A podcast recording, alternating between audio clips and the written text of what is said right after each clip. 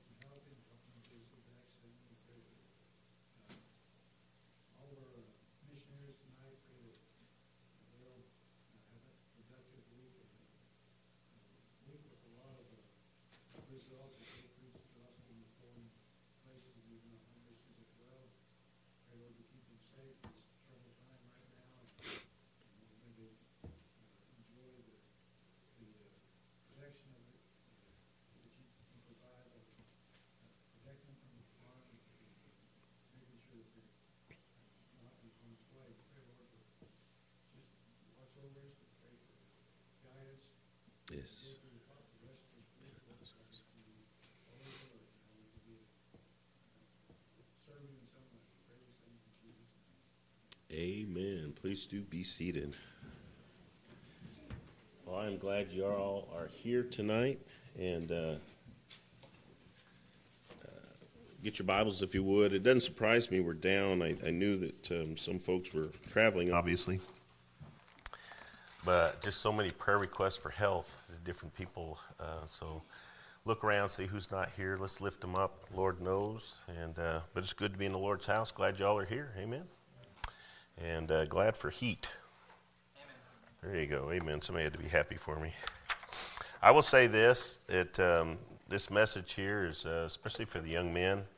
I would encourage you to get one of these. It's kind of an outline, in a sense, of Second Peter, and uh, it's the entire book. And so I'm going to preach an entire book tonight. All right, but you'll see why here in just a second. Um, so if you will, go to Second Peter. Let's all turn there. Second Peter.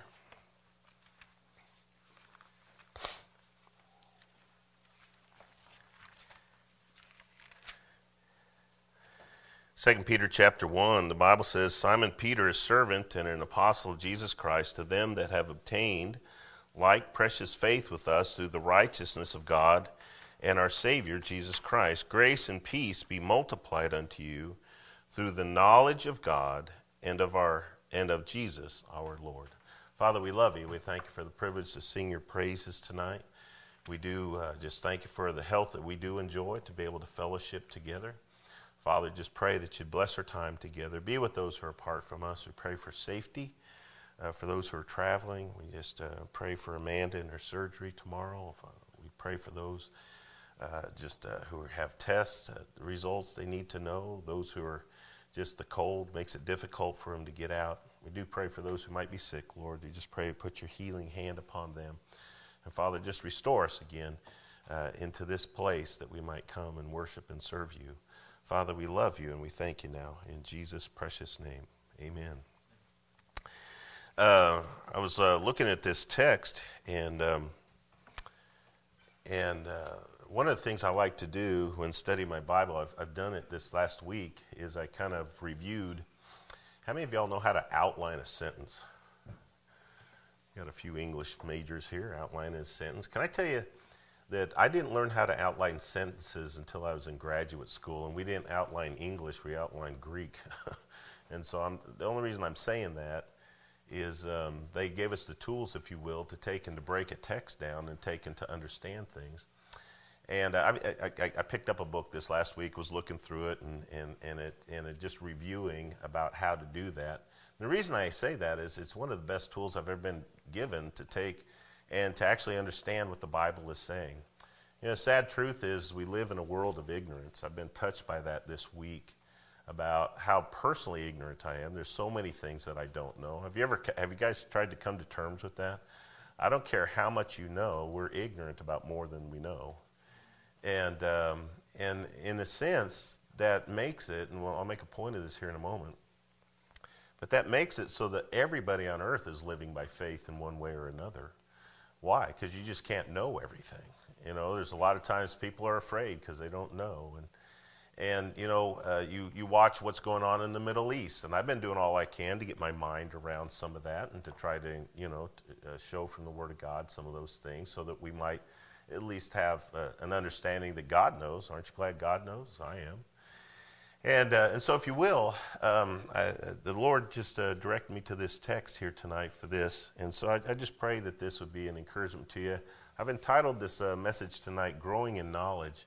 And the Bible says, growing in knowledge of our Lord Jesus Christ. And so, how important it is, especially in the last days, because you will see here momentarily that the book of Second Peter is a last days book. If you're, if you're going to study one, maybe you should study one that God says this is going to apply in the last days. Well, Second Peter certainly does that. We are living in the last days. I uh, listen. I don't think we have anything to be afraid of. God's in control, and uh, and God knows. But uh, I do believe that in the last days we might want to be aware of some things. Because I got to tell you, it looks like in very many ways the world's just slipping off of its uh, pegs, doesn't it? I mean, you got a whole bunch of college students out there misbehaving about things that, please take this the right way, they don't understand. Now, I, I, used to be a college student, so you'll give me the benefit of the doubt here. College students think they know more than they really do. And to be quite honest with you, they're very ignorant and they're very malleable, they're very manipulatable. And would to God that you could go up and just say, Can I tell you something so that you don't make these terrible decisions that you're making and some of the things they're doing? I'm, I'm, i got to be honest with you, I've been very touched by that here the last couple of weeks. Just looking at some of the young people and just how poorly led that they have been by our society. And it breaks my heart. And so I want to talk about growing in knowledge. You see, the Bible talks about, uh, if you will, if you think about this, uh, you, uh, some of us are old enough to remember the AB, ABC, uh, uh, you know, the, the, the whole. It was on cartoons on Saturday morning. Uh, anyhow, they used to tell you about the Constitution, about conjunction junction, and all that. You guys know what I'm talking about now. And one of the things that they had one was knowledge is power. Knowledge is power. And uh, God obviously knew this principle for success when He wrote this word, okay? And so Christians face a powerful foe. The Bible says he walketh about as a roaring lion, seeking whom he may devour. He's given us a difficult task. He tells us to go into all the world and preach the gospel to every creature. And I will tell you this Uh, you start witnessing to people, they'll have more questions than you have answers, okay? And so he's given us a difficult task, if you will. And then we're working with defective tools. And I, I don't want to criticize y'all here, but it applies to me too. Would you go to 1 Corinthians, please, and see the kind of tools that God's working with? Keep yourself here because, like I said, we're going to preach the whole book if you can hang on. We'll get through it as fast as we can. But 1 Corinthians uh, chapter 1 and uh, go to verse uh, 27. 1 Corinthians chapter 1, verse 27. The Bible says, But God hath chosen the foolish things of this world to confound the wise. Unless you don't understand, he's talking about us. Okay? We're the foolish. All right? And so the Bible says, But God hath chosen the foolish things of this world to confound the wise, and God hath chosen the weak things of this world to confound the things which are mighty, and base things of this world, and the things which are despised hath God chosen, yea, the things which are not, to bring to naught the things that are that no flesh should glory in his presence. Amen. Please take this the right way, but he didn't send, if you will, the world's best and brightest. He sent us. I'm not trying to criticize us, but God's saying this if, if you think little of yourself, good, because now I can use you. See, he can't use the high and the mighty, and he can't use those who don't need to learn anything, and he can't use those who are sufficient in himself. He says, I've chosen the weak and, and, if you will, the unworthy to take and to serve me. And that's who we are. And so, if you will, I, I think we need to embrace that. God's the one that put it in His Word. Amen. The Bible says in verse 30, it says, But of Him are ye in Christ Jesus, who of God is made unto us wisdom and righteousness and sanctification and redemption, that according as it is written, He that glorieth, let him glory in the Lord. And so, what we need to do in this world is stop worrying so much about us and start worrying more about what we know about Him, okay? And so, go back to our text now, if you will. 2 Peter chapter 1. And I really am going to preach all three chapters, but I'm just going to hit the outline. And I will say this I've printed the outline. And if anybody wants to go back and study it for themselves, I've got a few on the back table. If there's not enough, we'll throw them in the copy machine and give you more, okay? Now, some of y'all might have the tools to do this for yourself. But I will say this that uh, this literally is just an outline, okay? And an outline, um, if you don't know, it gives you, if you will, a guideline to take and to understand the Word of God. You know, a lot of times we're all guilty of just reading the verses. A lot of times we just flip through the Bible. You know, uh, they even sell books. If you're feeling sad, go to this verse. If you're feeling if you're needing wisdom, go to this verse. And, they, and so they even, if you will, a lot of people uh, encourage us to just bounce around in the Bible. And God says, read the book. You know, if you think about this, books have a theme, books have a unity. Amen. Uh, books have a message. Amen.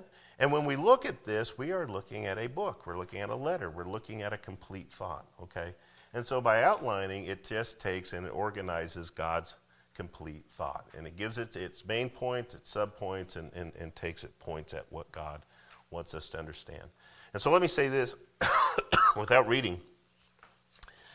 Um, in chapter 1, he tells us to grow in knowledge of our Savior Jesus Christ, okay? And so, chapter 1 teaches us to grow in knowledge of our Savior Jesus Christ. Uh, is Abigail in the back? Yeah. Could you give me a water, please? Thank you. Um, uh, and so, if you will, grow in the knowledge of our Savior Jesus Christ. And he tells us what the benefits are. Look again, we read verses 1 and 2, but look at verse 3. The Bible says, according as his divine power hath given unto us all things that pertain unto life and godliness, through the knowledge of him that hath called us to glory and virtue, whereby are given unto us exceeding great and precious promises, that by these you might be partakers of the divine nature, having escaped the corruption that is in the world through lust. So, what are the, the benefits? Verse, uh, verse 2 talks about grace and peace, all right? Grace and peace. And if you will, grace is all things that we're grateful for as a Christian. Think about this. Is it, would it be good for us every once in a while to just stop and say thank you to God for all the good things in our life? And, and uh, here a little while back in Civil Air Patrol, we teach character development, and uh, we're trying to teach young people how to have characteristics that will make them successful in life. And one of the things we taught two months ago was gratitude. And, and we just said, sit down and write five things that you're thankful for. And can I just tell you, that's a good practice. By the way, we were trying to talk to them about journaling. And, and so write down five things that you're thankful for. Can I tell you, if you're in the habit of sitting down every day, and maybe you write them down, maybe you don't, but you know, we all know what our problems are. We all know what grieves us. We all know what we're concerned about. We all know what puts fear in us. We all know what puts loneliness in us. But wouldn't it be good as a blessing to just sit down and say, you know what? I'm thankful for this. I'm thankful for this. I'm thankful for this. And by, uh, by the way, usually if we were to have a Thanksgiving service, here's how it would go. And I'm, I'm not criticizing. But by and large, we would say, well, I'm thankful for my wife. I'm thankful for my kids. Thank you for my grandkids. Thank you for our health. I'm thankful for our church. Amen. And can I just say this? Just about everybody in the congregation could say that. But I will tell you, it would be good if we could take and we could meditate on some things outside the box. You know, I'm thankful for the shoes I put on every day. Um, I, I, don't know about you, but when I was growing up, shoes were a big deal. Uh, most of my new shoes had string between the eyelets. You know what I'm talking about? Let's see if how many old people here you guys know what I'm talking about? No? Well, you're not even familiar with the store we're talking about. Because Kmart used to sell all their shoes in bins. Okay? Kmart was before Walmart. And all the shoes didn't come in boxes, they came in bins. They would dump them in there, and you would pull out your size, and they would be held by a piece of string. okay? That's my whole point. You don't have to put up with this stuff. You should be thankful. okay? because now shoes are comfortable. They don't hurt your feet. You know, we used to test them, you know, and the first thing your mom would say, well, see if they're fast, remembering that there's a piece of string between these two shoes. Know what I'm talking about? Can I just tell you, it's nice going and buying shoes in a box. okay. And so little things like that are things that you could just stop and say, you know what, Lord, I'm thankful for this. You know, we can take, take and, and, and be thankful.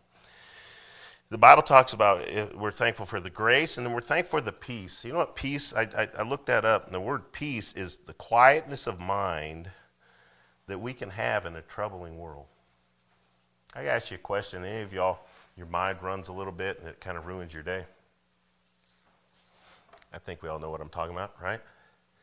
And especially if you give yourself over to it worry, doubt, fear, uh, loneliness again. Uh, you think about all those things. You know, the Bible says grace and peace. When we get the knowledge of Jesus Christ, He gives us grace and peace. So, grace is the things we're thankful for. Peace is that peace of heart that only God can give us. Uh, I got to be honest with you that there's nothing better when God can take all the excitement of your world, all the stress and all the tension of your world, and you can just meditate on Him for a minute and think, I'm going to be all right. I'm going to be all right. Y- y'all know God's in charge, right? And in that nice, even in the chaos of this world, you can stay and you can have that peace that passes all understanding, okay? And so, what are the benefits of knowing Christ? Well, grace and peace, okay? And uh, like I said, these are best enjoyed if we actually take the time to meditate on them Meaning what? I mean, stop and sit, make it a practice. We, you make it a practice to pray, you make it a practice to read your Bible, make it a practice to stop every day and just think about the graces in your life and the peace that only God can give. Amen. That's a benefit of knowing Jesus Christ. The second thing that we see is, is in verses 5 through 9 is what should this inspire us to do? And these are familiar verses.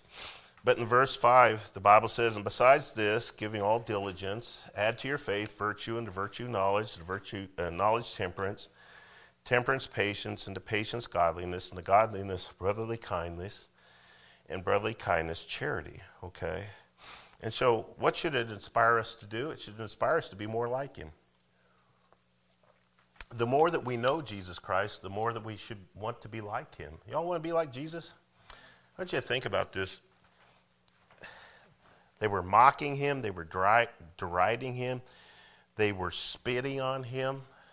Can I ask you a question? Can we just stop here for a second? Somebody starts laughing at you. What's your first response? Anger. Anger, yeah. Is that a natural response? Yes, but natural is another way of saying a fleshly response, right? How, how many of y'all like getting spit on? You got people who are not fighters that you get spit on, you might want to take a swing. Y'all with me? What did Jesus do? Jesus looked at him and he had compassion on him. He said, Father, forgive them. They know not what they do. I don't know about you, but I'd kind of like to add to my faith to the point where I could be a little bit more like him every day. And I don't know about you, but I need to be more like him because I, I, I'm the same way. I don't like being laughed at, and I don't like people spitting on me or abusing me. Amen. And so the Bible tells us that we should try every day to add to our faith, to, to become a little bit more like Jesus, to become truly fruitful. Look what the Bible says in verse 9. The Bible says, But he that lacketh these things is blind and cannot see afar off, and hath forgotten that he was purged from his old sins. Excuse me, verse 8. I wrote that down wrong. It says, For if these things be in you and abound, they make you that you shall neither be barren nor unfruitful in the knowledge of our Lord Jesus Christ. I don't know about you, but I want to have a fruitful Christian life. I want, I want to be a spiritual Christian life, amen. I want, want to be a soul winner. I want to, I, I, I want to be more like Jesus on the day that I die than the day that I got saved, amen. And, and so, if you will, add to your faith, become fruitful, and then it gives you security of mind. What? Well, when I'm more like Jesus, I got more confidence that I'm going to heaven when I die. I didn't make this up. Look what it says in verse 10. Verse 10, the Bible says, Wherefore the rather, brethren, give diligence to make your calling and your election sure. Is he talking about your salvation? Now, how many of y'all, when you got saved, got everlasting life? Praise God. Anybody here ever been troubled about their salvation? Everybody's going to, by and large, if you're honest with yourself, you're going to shake your hand. You've had a bad day every once in a while. You're like, man, I don't even know if I'm a Christian. Well, can I just tell you this? if you add to your faith and become more like Jesus every day, you know what it does? It gives you more confidence that you're a child of God. And I don't know about you, but there's nothing better than knowing. Amen. I, I will tell you the best relationship I have in this world outside of my relationship with the Lord is my relationship with my wife. And I got to tell you, early on, we, we were married for seven years, and our relationship was still kind of rocky. We were saved. We were just learning how to love each other, you know. And, um, and we had dated for five years. We'd been together for 12 years. 12 years, and we still, you know, just kind of, you know, are we going to make it? Are we going to make it? And, and I will tell you this the more that the Lord has conformed me to be like Him, the less I've had to even worry about my relationship with her. I don't worry about my relationship with her, and she, I don't think she worries about her relationship with me. We're, we're just at that point now. We know we love each other. Okay, and I haven't said that, I'll still buy her flowers.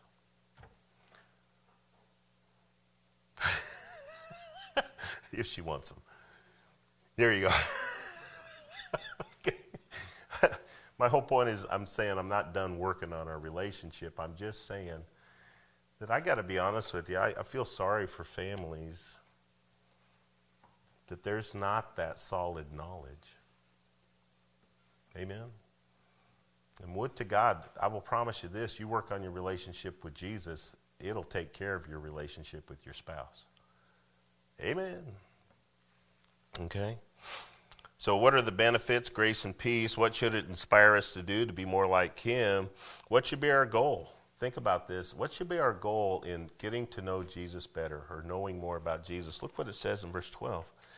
The Bible says, Wherefore, I will not be negligent to put you always in remembrance of these things, though you know them, and you be established in the present truth. He says, Yea, I think it meet as long as I am in this tabernacle to stir you up by putting you in remembrance knowing that shortly I must put off my tabernacle. You know what he's saying? He said, I'm going to spend every day trying to make you know more about Jesus, okay? And so he says, Here's the benefit I receive from becoming more like Jesus. And it's my burden now is to make you more like Jesus every day.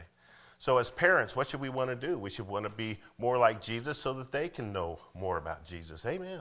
And when we go to our lost friends and family, folks, this is, uh, this is the season when we start traveling to different relatives, okay? And uh, how many of y'all have in laws? Y'all have in laws? Okay, three of us. How many of y'all then have outlaws? Okay, okay, there you go. and I will tell you this, that, you know, quite often people make fun of that, but these holidays can be a real time of, of tension and stress. But boy, if, you, if you've spent some time to know Jesus more and say, Lord, give me the opportunity to let them know Jesus more. Amen. And so, if you will, it, it just puts that in us. And so, what are the benefits? Grace and peace. What should it inspire us to do? Be more like Him. What should be our goal to pass it on to the next generation? And then, why do we have such confidence that we can know Him? I want you to think about this. You know, a lot of people think it's arrogant to think that you can know the God of creation. And I want to ask you a question. How many of y'all know the God of creation? Well, God tells us that we can, and then He says this Know this, you can know me. You can know me, okay? I, will be honest with you. I, you know, human beings sometimes don't even know themselves, okay?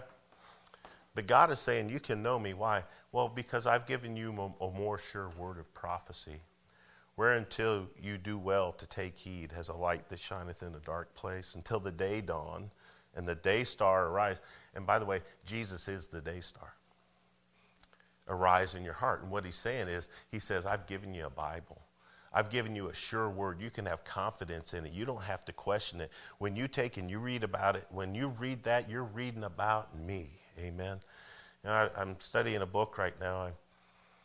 Uh, uh, about astronomy. Astronomy has always fascinated me. I've always regretted I didn't take it as a class in college. And, uh, you know, Psalm 19, verse 1 says, The heavens declare the glory of God. And the firmament, the expanse, that's where the stars are, his handiwork. Okay? Meaning what? That all you got to do is walk outside and you can know there's a God. Amen. Okay? Well, we got something more that gives us more confidence in that. Amen.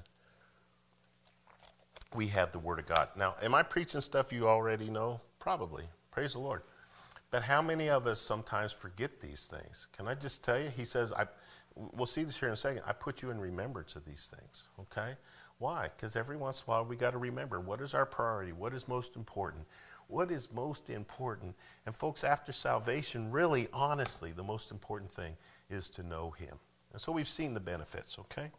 And so chapter 1 gives you the benefits. Chapter 2 tells you to grow in our knowledge of the false prophets of Christ, okay? And so, in a sense, he's saying, not only do I want you to know me, but I want you to know who I sent you to, okay? So, look at chapter 2. Just in verse 1, the Bible says, But there were false prophets also among the people, even as there should be false teachers among you who privately shall bring in damnable heresies, even denying the Lord that bought them, and bring upon themselves swift destruction. That's a powerful scripture. Excuse me. You know, I want you to think about this. The Bible tells us what last days believers are going to look like. Okay, excuse me. Uh, in verse 1 there, he says, Know your opposition. Okay? Know your opposition. Notice a word I didn't use here. Okay? Any of y'all familiar with the book by Sun Tzu? Guys, what's it called? Somebody help me. Sun Tzu. Come on, somebody know. Do you know the name of the book, or is it just called Sun Tzu? I forgot. How many of y'all have ever heard of Sun Tzu? Okay. I wish I could remember the book he wrote. He was a Japanese general, okay? The Art of War. Thank you, sir. It's called The Art of War. And um, he wrote basically how to become a successful general. And he says this He says, Know your enemy, and you need not fear the outcome of a thousand battles. Okay? Know your enemy, and you need not fear the outcome of a thousand battles. I didn't call them your enemy in verse 1. I did that on purpose. Okay?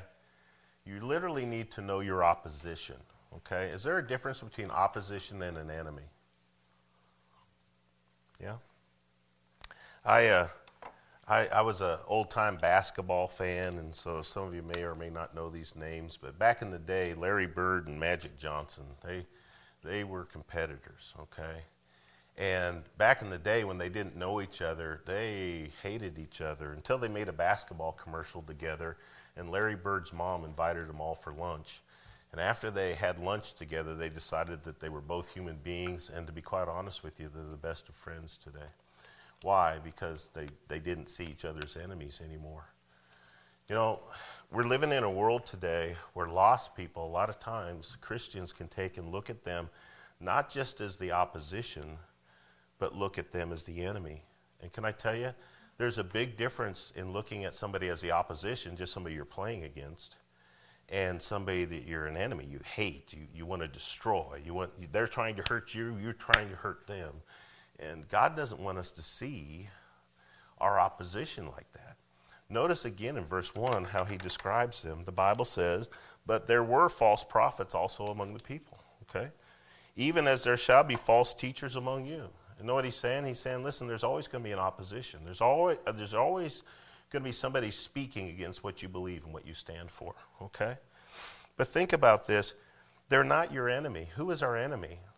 The Bible tells us in Ephesians chapter 6 and verse 12 that principalities and powers and rulers of the darkness in high places, folks, spiritual things are our enemy. The devil's our enemy. Amen. And the Bible says our enemy, uh, the devil walketh about as a roaring lion. He's our enemy. Amen. Not the ones that he's influenced or deceived or destroyed their lives. Amen. They're not the enemy. As a matter of fact, they're your potential brother. I want you to think about that. You ever think about this? The people sometimes that were most, if you will, uh, disgusted by are literally our potential brother. Now I'm not bring, I'm not making this up. Go to 1 Corinthians chapter 6, please. 1 Corinthians chapter 6.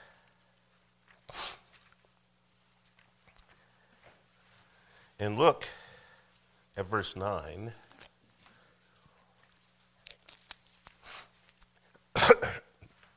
and I'm not trying to be unkind, but please take this the right way. I think sometimes we give lip service to this verse. Because we forget what a dark world we live in. Amen let me be clear about something. I don't think a Christian ought to have anything to do with Halloween. Now, I've said that if they come to your door, you should give them a track and the best piece of candy you can. They came to your door, okay? But I would just say this I don't think you ought to have anything to do with the devil's holiday. And the sad truth is, as Christians today, we had two people come to our door this year. It's the fewest we've ever had. We had two, or well, two times they rang the bell. Anyhow. And I was thinking about why why weren't there more trick or treaters? And the reason is is I imagine most of them went to trunk or treat. And trunk or treats usually held in church parking lots. And churches are becoming associated with Halloween, and it ought not be. I, I liked your post, what you put the other day. Okay? It ought not be. But the sad truth is, is that is that the devil is taking over everything in our world. Amen. Okay? Well, notice what this verse says. The Bible says, Know ye not that the unrighteous shall not inherit the kingdom of God? Be not deceived, neither fornicators, nor idolaters, nor adulterers, nor effeminate, nor abusers of themselves of mankind, nor thieves, nor covetous, nor drunkards, nor revilers, nor extortioners shall inherit the kingdom of God. You know, a lot of people say, well, those are the people we avoid. Can I tell you this? If Jesus would have avoided those people, nobody would ever go to heaven. I'm going to say amen. He didn't approve of the lifestyles of the, help me now, the, the, the, the uh, publicans and the sinners, but he had compassion on them. Amen. Notice verse 11, unless you don't know it already. The Bible says, And such were some of you. Amen. And I always think it's important to add this. Somebody who's never been one of those things, and maybe you haven't, can I tell you, a hard hearted hypocrite's just as sinful as these are. Amen. And such were some of you, but you're washed, but you're sanctified, but you're justified in the name of the Lord Jesus by the Spirit of our God. They're our potential brother. They're not the enemy, they are the opposition. Now, I will tell you this anybody who, who, who, practices these things or teaches these things, they are the opposition. They are the ones that we have to stand against. They are the ones that we have to minister to. They are the ones that we have to witness to. But they're not our enemy. But we do need to know their, their methods. Go back to our text, if you will, 2 Peter. Look at verse 2 of chapter 2. And the Bible says, And many shall follow their pernicious ways, by reason of whom the way of truth shall be evil spoken of. I got to ask you a question. Have you noticed how that the devil, once you get him figured out, changes tactics? Let me give you an illustration. I don't know how many of y'all have been trained how to minister or deal with a Jehovah's Witness, but quite often you would take them to different verses, one of which is uh, the, the beast and the false prophet were in the lake of fire for a thousand years, and then uh, Satan, a thousand years later, gets thrown into lake of fire where the beast and the false prophet are. Because, see, they believe in annihilation, and, and, and so meaning that when you go to hell, you just burn up and cease to exist. Well, that verse tells us no, it's not like that at all. They're still, they're still there, they're still suffering. And uh, anyhow, uh, a lot of times you'll take and you'll give them those verses, and so the Jehovah's Witness comes, and you go, My preacher told me how to how to witness to them. I am so ready. And you open your Bible and they have an answer. And then you don't know what to do. Why? Because have you ever noticed how the, the, the enemy, once you figure out how to defeat them over here, they change tactics or change methods or change, y'all with me? Guys, that's exactly what that word pernicious ways means. Study, it's a very interesting word. It means they're plastic or they're moldable or they're always changing, okay? And can I just say this? Why do we need to keep learning more about Jesus? I'll tell you why. Because the devil and his tactics are always changing. You're going to need more than one bullet in your gun. You're going to need more than one method. You're going to need one, more than one verse, amen. You're going to need an entire artillery of ammunition to take and to minister to people today. Why? Because they continually are changing, and it's harder to take and to have an answer to every man that asketh you the hope that lieth within you. Amen. And so, if you will, you need to know your opposition, you need to know their methods. Okay? The Bible talks about how they mock and how they intimidate and, and uh, they use, if you will, lies, half truths, intentional deceptions. Uh, know their methods. Know, know, if you will. Okay? By the way, have you ever witnessed to somebody and you know they're lying to you? Uh, let me give you an illustration. You knock on somebody's door. Hi, I'm from Liberty Baptist Church. We're just inviting people to church today. I'd love to have you come. Uh, what's your name, if you don't mind me asking? They tell you your name and say, Well, listen, uh, do you go to church? Well, no, I, I used to. I used to. I, done, I work now. I'm kind of busy. Okay. Well, have you ever trusted Jesus Christ as your Savior? Oh, yeah, yeah. I took care of that when I was seven. Oh, good, good. Have you ever been baptized? No. Do you ever attend church? No. Now, please take this the right way. Are they lying to you? Yeah, I'm okay. No, no, I took care of that. No, you didn't. No, you didn't. Okay? And, and that's just one illustration, if you will, that, uh, that, that, that that's, that's the people who we've been called to go out to. And then know their motivations. Wicked people, what is their motivation? The Bible tells us. Look what the Bible says in verse 3. The Bible says, And through covetousness shall they with feigned words make merchandise of you, whose judgment now of a long time lingereth not, uh, and their damnation slumbereth not. Okay, well, that verse 3 to make merchandise is to kind of to sell you like a bill of goods okay? They're trying to make profit from you or, or they're benefiting from you for some way. And, and by the way it's a personal or a temporary benefit. What do i mean by that? Folks i want you to know that many people in this world today especially when they're in opposition to us they're kind of like a drug addict okay? I don't know if you know anything about drug addiction but when people get to the very bottom they'll literally steal when they could work a job, have regular income, but no, they'll steal. Why? Because they need that temporary fix. And their whole life is to take and to think about the next drug fix. And then as soon as they get that and they recover from all that, they're going to think about their next drug fix. And then they're going to think about, okay, y'all understand that? It happens for an alcoholic. It happens to it happens to somebody with a cigarette. I, I promise you this: if somebody's smoking a cigarette, as soon as they put that one out, they're thinking about the next cigarette. If you know people who smoke, you know I'm telling you the truth. Okay? And so, if you will, that's the way people in this world are living their lives. They want to get what they can from you until they get what they want, and then they're going to start looking for the next thing so that they can get what they want. Okay? By the way, how many of y'all think that's kind of a sad way to live? What do we do when we find somebody who's drug addicted? Well, we get them into rehab. Why? You can't live like this. You're going to die. And please take this the right way. What's going to happen to somebody who lives like that spiritually? Well, you're going to keep getting what you want until you can't get what you want, and then you're going to die. Y'all understand? We need to understand our enemy and understand their desperate situation, if you will.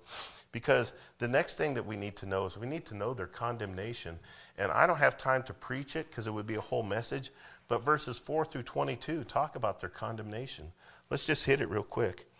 The Bible says this it says, For if God spared not the angels that sinned, but cast them down to hell and delivered them into the chains of darkness to be reserved unto judgment. And by the way, that applies to angels. That also applies to everybody who dies without Christ. Amen.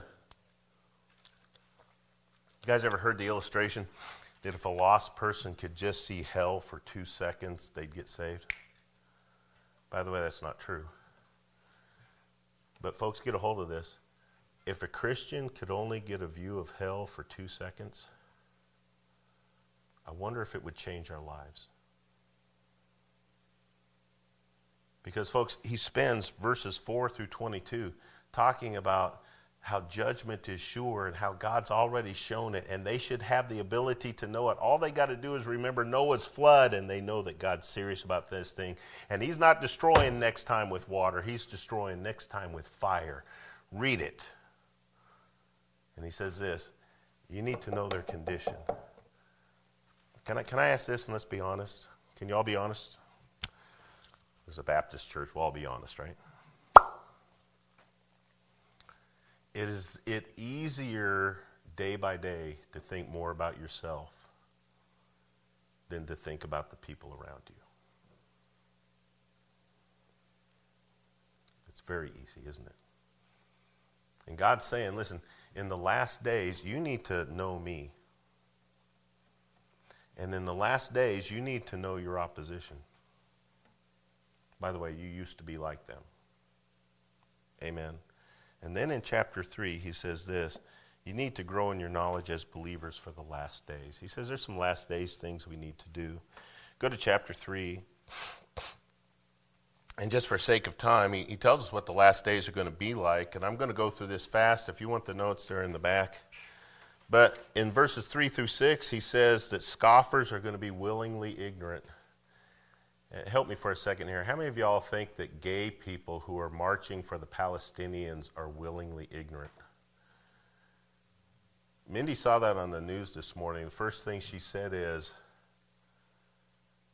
I mean, she was beside herself thinking, if they went to Palestine as gay people, what's the first thing that would happen to them? They'd have their heads cut off. Why? Because they don't tolerate that in Islam and please take this the right way, but how ignorant do you have to be to take into march for something like that? Well, well, well we're just. Uh, Wake up. How willingly ignorant can you be? And by the way, that means you choose not to know on purpose. Because it wouldn't take two seconds on the internet to figure out that they're condemned as soon as those people take over. That's absolute, folks. I don't know if you know this, but it was on the news here a little while back where somebody, uh, I can't remember where, but they had taken and pushed a gay push, person off a roof. It made national news. It was a big deal, and it was just simply because we will not have this in our. And they found out that they were gay, and they pushed them off a roof, willingly ignorant. You know what? They're also willingly ignorant of that they know there's a God. They know there's going to answer to them, and and they still go about their life their merry way. Can I just tell you this? Would to God somebody would tell them. Why? Well, we see there's scoffers, verses 3 through 6. Verse 7, their condemnation is sure. Verses 8 and 9, God's still willing that they wouldn't perish. He's long suffering towards them, not willing that any should perish. How many is God doesn't want anybody to perish? How many of y'all know that? Amen. And then in verse 10, they're going to if they don't repent. Amen. So, last days, unbelievers, uh, all those things apply. For sake of time, I won't go over it again. But if we know that about them, then what kind of people should we be? God addresses it. And again, I'm, I'm reading this whole thing because I think it, it has more power by showing you the unity of this one book. So often we just, we just hit the scriptures and we don't see the unity of the book. Look what it says in verse 11. 2 Peter 3 and verse 11, the Bible says this it says, Seeing then that all these things shall be dissolved, he's talking about the judgment of the earth and everything. What manner of persons ought ye to be? Again, God doesn't ever ask a question he needs an answer to. He asks rhetorical questions. He's trying to get us to think. Okay? Well, knowing all these things, knowing all these things, what manner of people ought we to be? Well, I just tell you from the context of the book, we ought to be people who want to know more about Jesus. Amen? And if we did, then what would it do in us? We'll keep reading verse 11. The Bible says, uh, uh, it says, uh, what manner of persons ought you to be in all holy conversation? That's, that means holy behavior. And holy means different, set apart, set aside, different, acting different.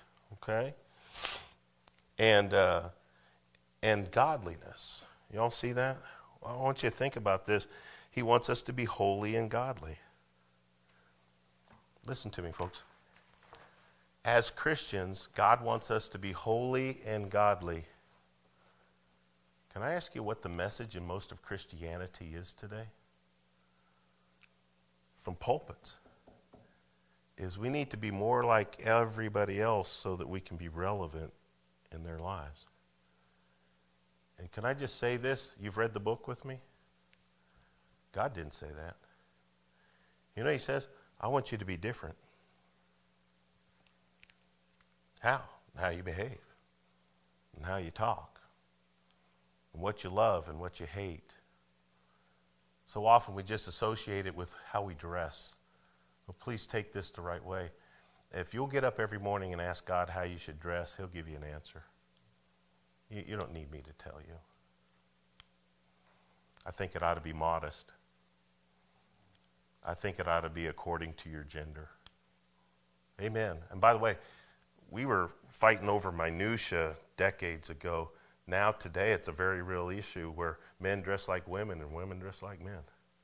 Amen. And it's confusion. Amen. And all because people got angry about saying, you know what, girls should dress like modest young ladies. And young men, you ought to dress like modest young men. Amen. Meaning what? Well, if a girl needs to be covered, men, you need to be covered too. Amen. God says this He says, if you're going to make a difference in these last days, you don't need to be like everybody else. You need to be like me, and you can't be like me unless you know who I am. Y'all see the power of this book? This is not somebody pounding the pulpit and saying, do this or do that. He, Jesus is just saying, know me and you'll know what you need to do in the last days, and we're in the last days. He said you need to be He said, You need to be holy and godly. Verse 12, Bible says you need to be looking. I wonder how many of us are going to be caught by surprise. And I will promise you this if you go just by ratios, even half of us are going to be caught by surprise. At least half of us. I think more than half of us will be caught by surprise. We need to be waiting for the fulfillment of his promises. Aren't you glad Jesus is going to fulfill all his promises? Amen. But, folks, one of the promises is he's going to pour out his wrath on this earth. And I don't know about you, but I don't want my grandbabies going through it. And can I say this? I love their friends enough to say I don't want my grandbaby's friends going through it. Amen. And then, last of all, we need to be waiting for the fulfillment of all his promises. Verse 13. The Bible says in verse 13, notice what it says. It says, Nevertheless, we according to his promise look for a new heaven and a new earth wherein dwelleth righteousness. Wherefore, beloved, seeing that you look for such things, notice what it says, be diligent that you may be found in him. By the way, you can't be found in him if you don't know who he is. I'll see it.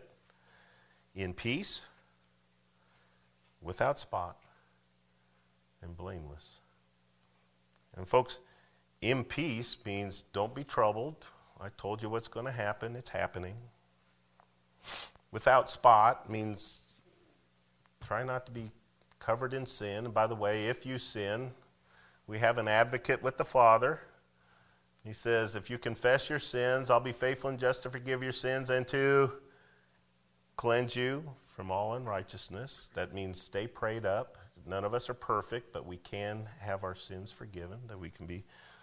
And then blameless. That, folks, that means not perfect, but that means having a good testimony, okay? Having a good testimony in the community. And here's one of my concerns, and I'll be done.